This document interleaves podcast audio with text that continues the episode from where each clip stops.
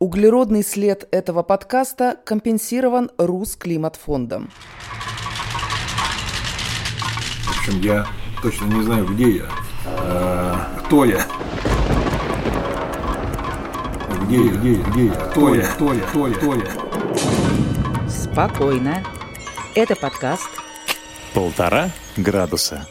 И вы один из жителей этой планеты, у которого все еще есть шансы и возможности сдержать потепление климата в ближайшие десятилетия. Потепление не более чем на полтора градуса. Иначе то, что случится, нам вряд ли понравится. Да и котикам тоже. И кенгуру. А лягушкам уже не нравится. В этом эпизоде как становятся зелеными и как поддержать вечно зеленый тонус в борьбе за климат вдохновляющие технологии и простые привычки, скейтборд и шаманы, разлагающиеся носки и дубы-колдуны, кузбасские шахтеры, крымские кошки, китайский лэп, невидимый углеродный след, наконец, Брамс и Битлз. Об этом всем пошумели на одном маленьком климатическом пикнике пять экоактивистов и ученых, веганы и не только, и один эко-дилетант-мясоед. Это я, Лена Упорова.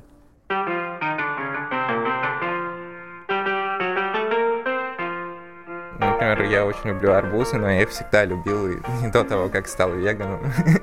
Да, наверное, с фалафелем бургеры, они вкусные. Ну, я в основном дома пытаюсь... Ну, у меня мама хорошо готовит. Кто бы сомневался в армянских мамах. Как там будет, я забыла по-армянски, баревдзес, как это будет, здрасте? Да, так и будет. Баревдзес. Любитель арбузов, выпускник Московской консерватории Аршак Макичан однажды прочитал английский твиттер шведской девочки Греты Тунберг. С тех пор каждую пятницу он выходит на пикеты. Сегодня Аршак – лицо, весьма задумчивое и часто печальное, российского крыла неформального международного движения Fridays for Future – пятницы для будущего. Очень юные земляне прогуливают по пятницам школы и универы с картонными табличками, на которых всегда написано что-то про климат как действуют любые протесты. Люди выходят на улицы, СМИ пишут про эти вопросы, осведомленность повышается, все больше людей начинают выходить на протесты и голосуют на выборах за политиков, которые говорят про климат. А сколько вас здесь, в России? 27 сентября, когда была глобальная забастовка, вышло 700 людей где-то в 30 городах. Ну, это не число такое же, как там, например, в Берлине, когда вышло 300 тысяч человек, или в Нью-Йорке. 700 совсем немного. Если учитывать, что культура активизма вообще в постсоветском пространстве не очень развита, и нам приходится это все практически с нуля делать, так как у нас плохое образование по теме климата. Если сравнивать с Европой, там Грета и другие школьники узнают про климатический кризис э, в школах, а я ничего не узнал из школы про эту проблему. Я узнал, когда прочитал про забастовку Греты, и точно так же я говорил со многими школьниками, они, они тоже ничего не узнают про тему климата в школах, и поэтому у нас довольно сложная задача. Но на самом деле вы же скрипач. Да, и я прогуливал уроки в школе биологию, физику. Это меня не очень интересовало, потому что я не понимал, почему это так важно. А сейчас я об этом сожалею немного. А какая музыка больше всего соответствует экологическому образу жизни? Я раньше слушал в основном академическую музыку и играл. Да, и вся эта музыка, она о природе, и Чайковский, Брамс, и о всяких прекрасных вещах, но когда я получал свой диплом в консерватории, и там звучали прекрасные речи, там читали стихи Пушкина о свободе и так далее, я понял, насколько это лицемерный мир, потому что вот все эти люди играют прекрасную музыку, и вместе с тем все эти люди участвуют в том, как а, ну, наша система убивает планету, климат. Брам спокойный. Нет, я просто, ну, мне было очень обидно, что, во-первых, никто не начал со мной на пикеты выходить, как это произошло в Европе. Ну, Грета начала, и через там несколько месяцев там десятки тысяч. И мне было обидно, что люди, которых я люблю и с уважением отношусь, они как-то не очень поддержали и не очень понимают эту очень важную тему. Сейчас больше слушаю Beatles, Queen и прочее. Моя жизнь стала немного сложной и запутанная, и я больше отдыхаю, когда слушаю музыку. Я довольно давно начал менять свои привычки. Ну, наверное, отказ от одноразового пластика, вегетарианства, хотя, наверное, это у меня было больше по этическим причинам. Ну, я старался больше пользоваться общественным транспортом и меньше покупать лишних вещей. Вот сегодня я купил себе скейт, и я купил его у знакомой. Ну, зачем покупать новые вещи, когда ее можно покупать на вторичном рынке? А покажете свой скейтборд? Да. Ой, какой детский прям-таки. Ну, это не детский, это маленький, так как я ну, довольно часто куда-то меня зовут ездить, можно чемоданчик положить. В целом все возможные свои привычки я поменял, но понял, что, во-первых, другим людям это сложно делать, особенно в регионах, где нет никакой инфраструктуры, и без э, действий на уровне правительства мы не сможем предотвратить наихудшие последствия. Россия занимает четвертое место по выбросам, и поэтому это важно не только для нас, а в целом для всей планеты. Четвертое место по выбросам чего? Каких газов? Кислого газа, основной парниковый газ, который влияет на климатический кризис. И сколько вы планируете выходить каждую пятницу? Когда вы посидеете, у вас вырастет большая борода. Я свои решения не принимаю на годы вперед. Я просто делаю то, что сейчас правильно. Вы же сами, у вас же армянские корни, вы армянин.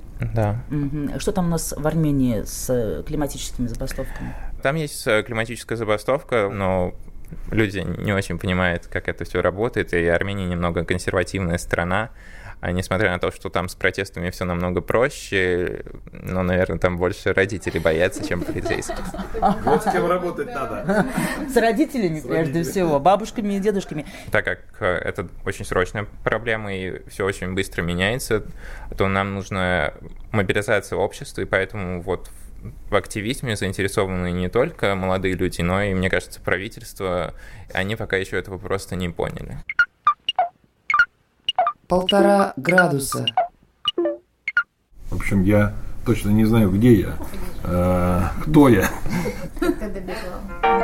Эколог-экономист, преподаватель Высшей школы экономики Георгий Сафонов родился в Москве, рос на Сахалине, потом в Сибири. Сегодня он ездит по всему миру, поэтому ему трудно определиться с географической идентификацией. Зато с профессиональной просто. Финансовые рынки давно скучают по Георгию. Причина была такая. Мне стало скучно изучать то, что обычно связывают с экономикой и финансовыми. Потому что все это очень как-то примитивно, просто. А вот когда появляется экология, и ты рассматриваешь экологические проблемы через призму финансов, экономики, управления, то возникает какой-то дополнительный элемент. Может быть, альтруистический, вот не только посчитать предпочтения потребителей по выбору носков, красных или зеленых, а экологичных носков, в конце концов, которые биоразлагающиеся носки. Вот, вот эта разница для меня оказалась очень существенной. Ты сейчас в таких носках? Ну, они разлагающиеся, это да. Я стремлюсь покупать и, и вещи, например, бамбуковые носки, или бамбуковое нижнее белье тоже можно. Очень даже хорошо. У меня есть любимая крапивная рубашка. Недавно мне подарили футболку, деревянную футболку. Это как? Замечательная. Россия, ну, вернее, Советский Союз, когда-то был один из лидеров в производстве текстиля из древесного сырья. Из липы, из березок? Да, вы знаете, есть целый ряд производителей в мире сейчас. Финляндия очень заинтересована в продвижении этих технологий. И они советуют России, обладающей огромными лесами, обязательно обратить на это внимание. Ведь в России только древесных отходов примерно от 200 до 400 миллионов кубометров каждый год отходов. И в местах заготовки древесины это огромное количество веток, корней, все, что обрезают и а, бросают прямо на делянах, или кривульки всякие, вот коряги, все это никому не надо, это бросают. У нас только отходов достаточно на то, чтобы заместить почти всю угольную энергетику за счет этих отходов которые сегодня пропадают или их специально сжигают. Ты когда покупаешь вещи, ты смотришь, как там углеродный след или как? Вот, э, к сожалению, углеродный след мало где обозначен в наших обычных наших вещах, но кое-где есть. Например, вино, э, некоторые производители СО2 нейтральное вино, они вешают, рисуют такой сертификат. Такое вино, конечно, мне предпочтительнее, да. Подкаст «Свободный от углерода». Я совершил изобретение. Сейчас поделюсь с удовольствием, потому что это изобретение я никак внедрить не могу. Значит, я изобрел, что с помощью смартфона можно наводить на предмет объектив и из базы данных вам показывали бы информацию, а сколько там выбросили СО2 при производстве бокала, хлеба. Например, вот у Аршака вот это вот лонгборд, по-моему, его называют, хотя он очень не long, да, вот можно навести на него с помощью смартфона и увидеть, сколько СО2 вылетело при производстве вот этого замечательного средства передвижения. А что кто-нибудь другой сделал? Да. Это я идею подал. Патентуй, патентуй скорее. Ну вот смотрите, углеродный глаз, я бы его назвал. Навел и понял, нет, этот мне не годится, потому что слишком много вы выбросили СО2. А, с- а рядом соседний, там компенсировали этот СО2 за счет посадки лесов. Конечно, я выберу тот, который менее углеродоемкий. Для многих это важное решение. Все, что можно делать технологически, с помощью управленческих решений, все нужно делать. Это относится и к энергетике, и к промышленности, и к транспорту, и к строениям, зданиям, сооружениям, и к поведению людей и домохозяйств к потребительским моделям. Мясо он кушает, этот человек, или м, веганскую еду. Это тоже имеет значение. Вот Кстати, ты ведь ешь мясо. да, но я стараюсь э, теперь на это обращать внимание и предпочитаю, ну, например, не мясо, а рыбу, где меньше углеродный след, насколько мне известно. Технологические решения могут быть красивыми, любилки такие, вкусняшки. А, Ну, например, там, а давайте все пересядем на Теслу. Это же такие милые машинки и приятные. И сразу мы увидим, что у нас потребление бензина упад- упадет в ноль. Нам нужны все решения. Не очень красивые, но работающие. Не очень заметные для человека, но понятные на производстве. Красивая, измененная окружающая среда, где больше велосипедистов, а, И на больше... на девушек. на де- Да, больше девушек. а вы знаете, что водитель в автомобиле, проезжающий мимо вас, а, приносит ущерба на каждый километр проезда дороги да, на 2 доллара в среднем по миру. А каждый велосипедист, особенно вел- велосипедистка, приносит на каждый километр полтора доллара выгоды. Это как? Ну вот, она не стоит в пробке, не загрязняет окружающую среду. Она здорово пышет энергией, потому что сердце, мышцы работают прекрасно. Пенсионный фонд э, может спокойно отдыхать. Она возьмет из него все деньги. Так победим. Полтора градуса. Я хотела стать биологом, потому что я любила животных, но когда я узнала, что на биологическом факультете э, нужно резать животных в процессе обучения, я э, переменила свое решение и пошла на географический факультет. Вот какие, извини, твои первые животные были в Ялте? Кошки, конечно же. Это девушка, которая голая ходила по Красной площади, товарищи. Вот. Было дело. А За, за природу не жалко, да. за животных, которых э, на шубы отправляют. Вот за них, пожалуйста. И вообще за планету. Географ и активист Елена Суровикина, возможно, родилась с экологическим геном в Крыму. Трудно сосчитать спасенных ей котиков по всему миру, в том числе и морских котиков. Лошади, собаки, птицы, страны, города, степи и горы. Я думаю, что больше всего на меня произвело впечатление посещение Ал- Алтая. Шаманы из разных районов устроили камлани на э, Большом плато. И просто было интересно наблюдать, как природа реагировала на эти действия. Шла огромная туча, которая э, в обычной как бы, нашей жизни э, нас бы накрыла дождем через 10 минут. И с другой стороны светило солнце. И когда началось камлание, вся эта картинка зависла где-то на час. И потом тучи рассеялись. Вот очень интересно было. Если бы у тебя было бы какое-то количество денег, вот ты прямо сейчас немедленно куда бы это вложила? Я бы, наверное, сделала большой центр с филиалами по обучению людей э, глубинной экологии, ее принципами. И потому что если люди чувствуют природу, понимают, э, как она действует, как это все работает, им не нужны законы, запреты, они сами просто не будут ей вредить. Ну, научи меня одному принципу. Самому маленькому, самому легкому. Деревьям больно. Ну, раз уж мы про Алтай, Да. очень важное дерево – это э, кедр для алтайцев, для коренных народов этого региона. Это священное дерево. И отношение к дереву не потребительское, что это просто кусочек биомассы, временно растущий в этом месте, нужно срочно его срубить. А наоборот, ни в коем случае нельзя нарушить это дерево. Более того, даже стучать колотушкой, чтобы сбивать шишки по, по кедру, для коренных народов Алтая это запрещено. Буквально несколько лет назад узнала, что, оказывается, кедр в Сибири называется сибирской коровой потому что из орешков готовят молоко, и вообще это дерево-кормилец, наша священная корова. Вот. Здравствуй, дерево, прощай, углерод. Мне на самом деле нравится считать. Мне нравится считать, да, и сейчас мне очень нравится считать деревья. Я поняла, что мне, конечно, профессия экономист-менеджер тоже, вот как и Георгий, очень скучна стала. И должна быть какая-то миссия, миссия созидания. Думаю, что это, возможно, какая-то даже судьба. Просто меня вот как-то вело. Вело, вело и довело до награды Организации Объединенных Наций. Мариана Мунтяну – молодой чемпион Земли 2019. Сама она посадила пару тысяч деревьев, а вместе со вдохновленными ею волонтерами – около миллиона – Марианна – основатель Русского климатического фонда здесь, в Москве, и, кажется, не собирается останавливаться.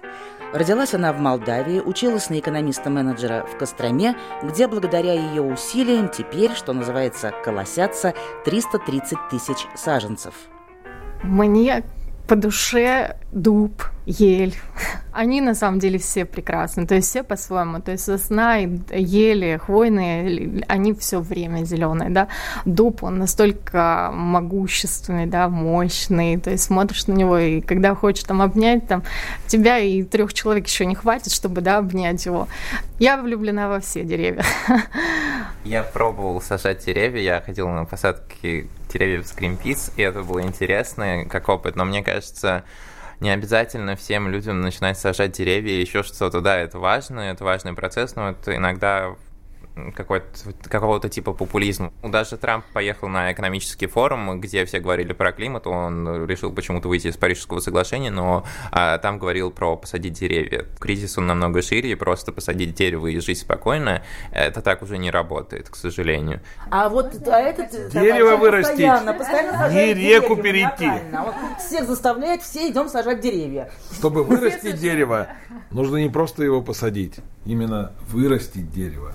Это целая забота. Да или хотела что-то да. сказать. Вот сама посадка деревьев для многих становится таким энергетическим переходом на как раз ощущение связи с природой. Вот то, о чем Лена говорила, что когда человек чувствует связь с природой, он просто уже не может и не хочет ей вредить. И я тоже была на многих посадках и просто вот слышу от людей, которые впервые, я своими руками посадил лес, посадил дерево. Для них это энергетически сильный момент, и мне кажется, это вот э, еще и вот так работает работает. Я прочитала на сайте вашем, а, который русский климатический фонд, для того, чтобы полностью снять углеродный след, нужно посадить какое-то количество миллионов деревьев. Или я... Да, один триллион деревьев, про который как раз говорил Трамп, который он готов сажать. И а, на самом деле это, да, это поможет, э, по крайней мере, даст время, отсрочку нам, чтобы перейти на вот как раз на альтернативную энергетику.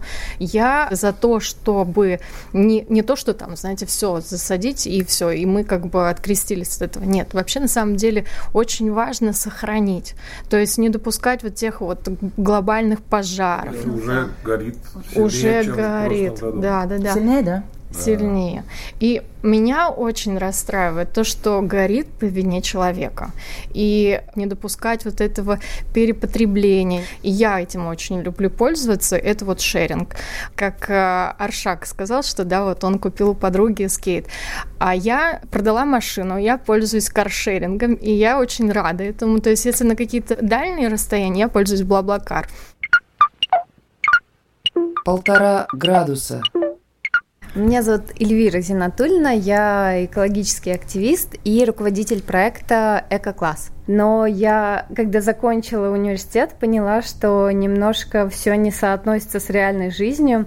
То есть, например, о мусорной проблеме вообще ничего мы не говорили там на каких-то занятиях, да, а эта проблема очень явная и очень острая. Я, я начинала с того, что там собирала пластик, э, макулатуру, металл и стекло, а сейчас все, что вообще возможно сдать на переработку, я все собираю и Сдаю. Моете бутылки? А- Конечно. А, эти вот этикетки Все, от них? все консервные баночки, все оберточки от шоколадок, все, что мы едим в нашей семье, да, я все, все мы моем, полоскаем и сдаем в переработку. Это сколько времени на это уходит? Ну, когда это входит в привычку, это вообще не замечается, то есть это часть образа жизни, и ты не считаешь, какое время на это уходит, э, ты просто с этим свыкся так же, как чистить зубы по утрам. Мастер тотальной сортировки Эльвира Зинатулина, она родилась в Башкирии, как раз тот человек, которого не хватало в школе Аршаку Микичану. Или рассказывает детям о мире его устойчивости и неустойчивости, парниковых газах, мусоре, углеродном следе. Все это через игры, квесты, практические проекты. Инженер по образованию, она выводит нас на инженерные темы. В дискуссии появляются цифры. Ученый Сафонов рассказывает, что энергоэкономия в 1% на алюминиевом заводе позволяет закрыть 2-3 электростанции. Или вот еще. При передаче энергии на линиях электропередач в огромной России теряется до 40% энергии, а Китай прямо сейчас строит сети, где потери лишь доли процента. Технологии для климата даже без ветряков существуют уже сейчас. Оптимизировать сами технологии, то есть, ну вот почему там, не знаю, происходит та же самая проблема, да, Норникель, да, почему там произошел разлив. Одна из проблем оборудования было еще советского производства, и оно, конечно, не могло стоять вечность. И так на многих предприятиях оборудование уже устаревшее, и нужно, эм, ну, его заменять. Они просто убьются за каждый кирпичик, чтобы положить его там э, в новые какие-то сваи. И как же нам тогда убеждать этих товарищей, дорогих? Ну, дрешь доллар у него, А, чтобы он заплатил. А. Или, например, чтобы в Европе и других рынках, куда поставляется продукция от наших нечистых, не зеленых производителей, чтобы у него был лейбл в Европе или в США о том, что этот продукт связан с загрязнением и э, СО2, и э, отравлением рек на севере, и загублением хрупкой экосистемы Арктики. Вот эко-лейблинг – это очень серьезный инструмент. Это почти как ак- ак- активизм, только для всех. Да? а что же у нас тогда это самое, Германия-то покупает уголь э, на, на Кузбассе, отказавшись от последней угольной шахты? Я не был в Норильске, но я ездил в Новокузнецке, и там ужасно, когда я туда только приехал, три дня на поезде, это у меня заняло, да. И это было ужасно, просто выйти из поезда и ощутить уровень загрязнения воздуха. И я там просто гулял по улицам и замечал, что там живут дети, и просто как ни в чем не бывало. И надо просто повышать осведомленность населения вот в таких городах, которые уже сейчас очень сильно страдают от Так у них же устаревших... Германия покупает э, Германия- уголь. И где же ваш эко-лейблинг? Да, Европа покупает Они хитрые просто. Европа покупает все еще уголь, но вот Англия, по-моему, уже три месяца живет без угля, и возобновляемые источники энергии очень быстро развиваются. И сейчас недавно, например, я читал, что 150 сотрудников в одной шахте уволили из-за того, что вот продажи упали из-за коронавируса, а возобновляемые источники все продолжают расти даже вот при кризисе COVID-19. И собираются еще 1650 человек уволить в какой-то шахте, я не помню. И вот э, надо сейчас обсуждать тему Just Transition, справедливого перехода. В Европе эту тему очень давно обсуждают, проблемы вот этих рабочих, которые скоро уже начнут терять свои работы, так как Европа отказывается от угля, нефти и газа. А у нас эти темы не обсуждаются, это может привести к какому-то там огромному социальному кризису. Но конкретно по Германии. Надо не забывать, что Германия приняла очень важное и очень сложное решение о выводе атомных э, энергоблоков из э, действия. То есть они не будут и уже отказываются, от- закрыли целый ряд э, блоков атомных электростанций. Это огромное уменьшение мощностей доступных сейчас. Вот потребление и даже нек- некоторый рост на некотором этапе потребления у- угля был связан именно с этим. Не успевают так быстро наращивать солнечную, ветровую э- энергию, чтобы заместить вот эти выводимые мощности атомных э- электростанций. Но уже в прошлом году использование мощностей солнца и ветра превысил мощности угольной генерации. В Германии. Да, то есть они выводят, выводят очень быстрыми темпами. Это большой прорыв для Германии и для мира в целом. Но вот теперь нам Эльвира должна объяснить, вот на этом столе, она же любит все сортировать. тут же ошибок полно, да? Что здесь не должно быть с точки зрения экологии? Салфеток не должно быть одноразового контейнера. А пакетик? А, пакетик, да, для выпечки, для сыпучих разных продуктов есть камешочки. Я даже, наверное, покажу вам. А камешочек у меня кстати, с собой есть. Много, можно же многоразово использовать один мешочек. Меня, кстати, спрашивают, если вы совершаете там какую-то ошибку, да, или что-то в э, покупаете там в каком-то там, не знаю, одноразовом том же пакетике, да, вот вы корите себя ночами, потом не спите, конечно, корю. Круто. Если сильно расстроишься, можно компенсировать это климатически нейтральным вином. Обязательно с эколейблом. Потому что я сказал, что я пожил, живу на всей планете. Мне вот довелось пожить по, почти полгода в Японии не так давно. Так э, по приезду в Японию мне выдали календарь на год. Каждая ячейка, каждый день раскрашена разным цветом. И ты знаешь, что из мусора забирают в этот день. И ты должен в определенное время, с 7 до 8 часов, вынести бумагу отдельно в нужный день, органический какой-то мусор в другой день, стекло в третий день, с разным цветом пакетов для каждого вида мусора. Значит, что действительно тут без э, климатически нейтрального вина ты не обойдешься. за наш и ваш климат. Но только полтора градуса.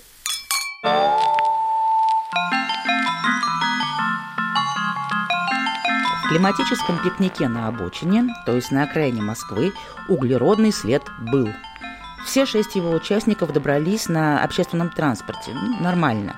Всего один раз вскипятили чайник. Окей пользовались мобильными, двумя ноутбуками, двумя батарейками формата АА. Что поделаешь? Ели клюкву в сахаре, хорошо.